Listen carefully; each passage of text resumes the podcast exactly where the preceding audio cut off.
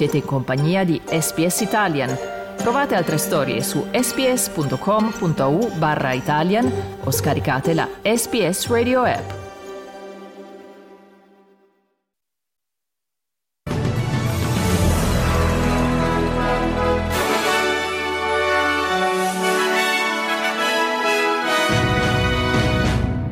Giorgia Meloni incontra il presidente ucraino Volodymyr Zelensky. L'Italia non tentennerà. Pieno sostegno all'Ucraina. Joe Biden a Varsavia elogia il concetto di democrazia. Vladimir Putin nel suo discorso alla nazione annuncia la Russia sospende la sua partecipazione all'ultimo trattato di non proliferazione.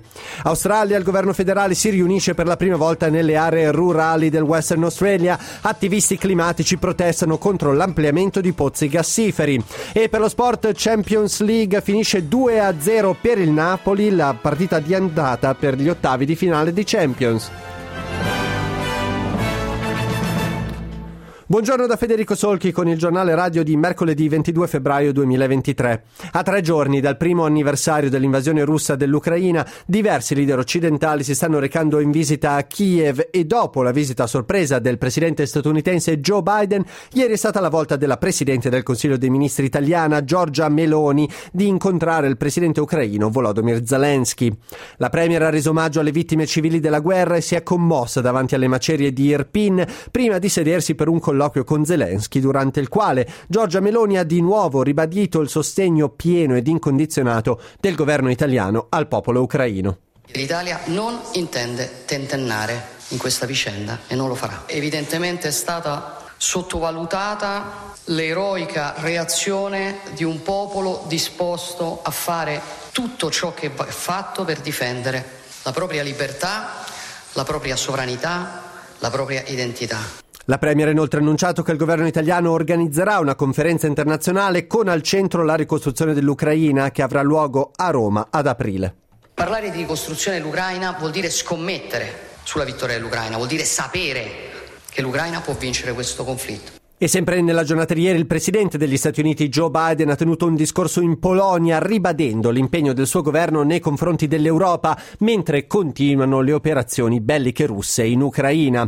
Parlando dai giardini del Castello Reale di Varsavia, Biden ha affermato che la democrazia nel mondo si è rafforzata mentre gli, autocr- gli autocrati si stanno indebolendo. One year ago, the world was bracing for the fall of Kiev. Well, I just come from a visit to Kiev, and I can report Kiev stands strong. Kiev stands proud. It stands tall. And most important, it stands free. Nel frattempo il presidente russo Vladimir Putin ha annunciato che la Russia ha deciso di sospendere l'ultimo trattato di non proliferazione delle armi nucleari stipulato con gli Stati Uniti.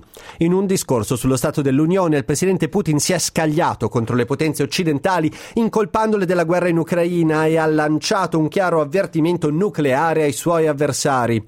Il trattato New Start, firmato nel 2010 e con scadenza prevista nel 2026, limita la quantità di armi nucleari che le due superpotenze potenze possono possedere. Putin ha dichiarato che la Russia non si ritirerà completamente dal patto, ma ha per ora sospeso la sua partecipazione. They want to inflict a strategic defeat on us and try to get to our nuclear facilities. In this regard, I am forced to announce today that Russia is suspending its participation in the Strategic Offensive Arms Treaty. I repeat, we are not withdrawing from the pact, no, we are suspending our participation. Torniamo ora in Australia. 20 ministri del governo federale si sono riuniti in Western Australia, dove nel pomeriggio di ieri hanno partecipato ad una riunione di gabinetto. L'incontro si è svolto ieri pomeriggio a Port Hedland e fa parte di una promessa elettorale del governo albanese di tenere i propri colloqui più regolarmente al di fuori di Canberra. Nella mattinata di ieri il primo ministro ha incontrato un gruppo di leader indigeni della regione della Pilbara, con i quali ha discusso di questioni come le politiche abitative e il tasso di permanenza a scuola dei giovani indigeni. Gli elders hanno inoltre espresso il loro sostegno al referendum sul riconoscimento costituzionale per l'introduzione di una voce in Parlamento. And uh, secondly, uh, that uh, they want to be heard. And this was an opportunity to, to listen to them, but a structural uh, body, uh, a voice to Parliament, uh, which is enshrined, will ensure that over a, a, a long term. Uh, we can deal uh, with issues that, frankly, we've tried uh, other ways for 122 years now since Federation.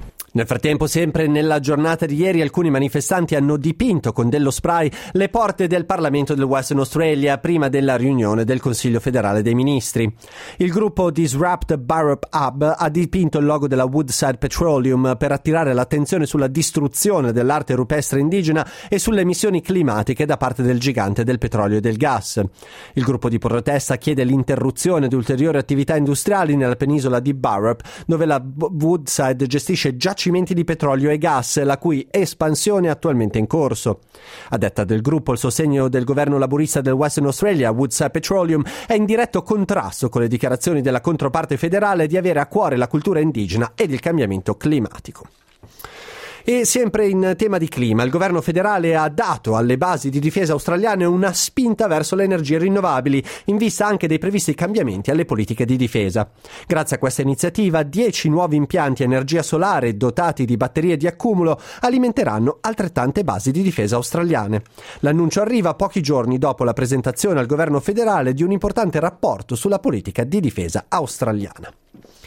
Cambiamo adesso argomento. Il gruppo delle Nazioni Unite per la prevenzione della tortura ha cancellato una visita in Australia citando le continue difficoltà di accesso ad alcune strutture di detenzione del paese come causa per la cancellazione. La sottocommissione per la prevenzione della tortura ha dichiarato di non poter procedere con la visita perché le sue richieste di accesso ad alcune strutture del New South Wales e del Queensland non sono state soddisfatte. Le visite fanno parte delle misure richieste che l'Australia ha accettato quando ha ratificato il protocollo protocollo opzionale alla Convenzione contro la tortura e altre pene e altri trattamenti crudeli, inumani o degradanti, noto come OPCAT nel 2017. Il commissario australiano per i diritti umani, Lorraine Finley, afferma che la cancellazione è un campanello d'allarme per l'Australia, la quale è tenuta a rispettare il trattato e riaffermare il proprio impegno nei confronti dell'OPCAT. Since 2007, the UNSPT has made over 80 visits to more than 60 different countries And Australia, unfortunately, is now one of only two countries where those visits have had to be terminated. So it sends a terrible message, not only in terms of failure to comply with OPCAT, which is a really important human rights treaty, but also has broader implications in terms of undermining Australia's international reputation when it comes to human rights and really damaging our credibility on the world stage. Un portavoce dell'Attorney General Mark Dreyfus ha dichiarato che il governo si rammarica profondamente della decisione della sottocommissione.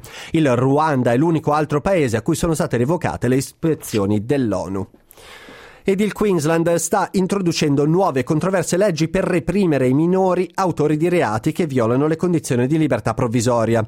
Le riforme aumenteranno anche le pene detentive per i ladri d'auto, penalizzeranno le persone che si vantano dei crimini sui social media e garantiranno che i giudici prendano in considerazione i precedenti dei minori autori di reati quando decidono sulle richieste di libertà provvisoria.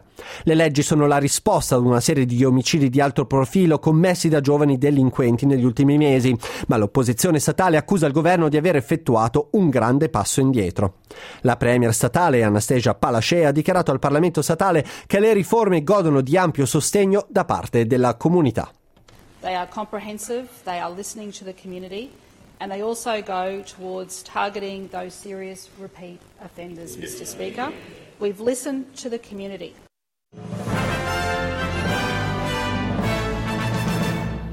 I cambi, il dollaro australiano vale 64 centesimi di euro e viene scambiato a 69 centesimi di dollaro statunitense. Passiamo ora allo sport, occupiamoci di Champions League. Si è conclusa poco fa una delle partite valevoli per gli ottavi di finale della Champions League. Il Napoli era impegnato a Francoforte al Deutsche Bank Park contro i tedeschi dell'Eintracht. Vittoria per 2-0 dei partenopei che vanno a gol al quarantesimo con Osimen e poi al 65 con Di Lorenzo. L'altra sfida ha visto il big match tra Liverpool e Real Madrid. Gli spagnoli vincono per 5 a 2. Domani mattina alle 7 scenderà in campo l'Inter contro gli, i portoghesi del Porto.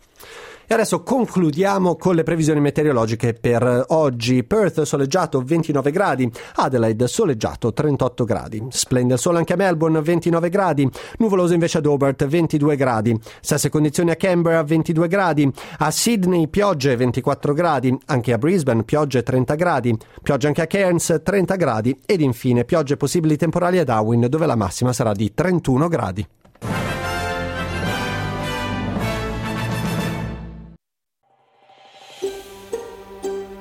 Cliccate mi piace, condividete, commentate, seguite SPS Italian su Facebook.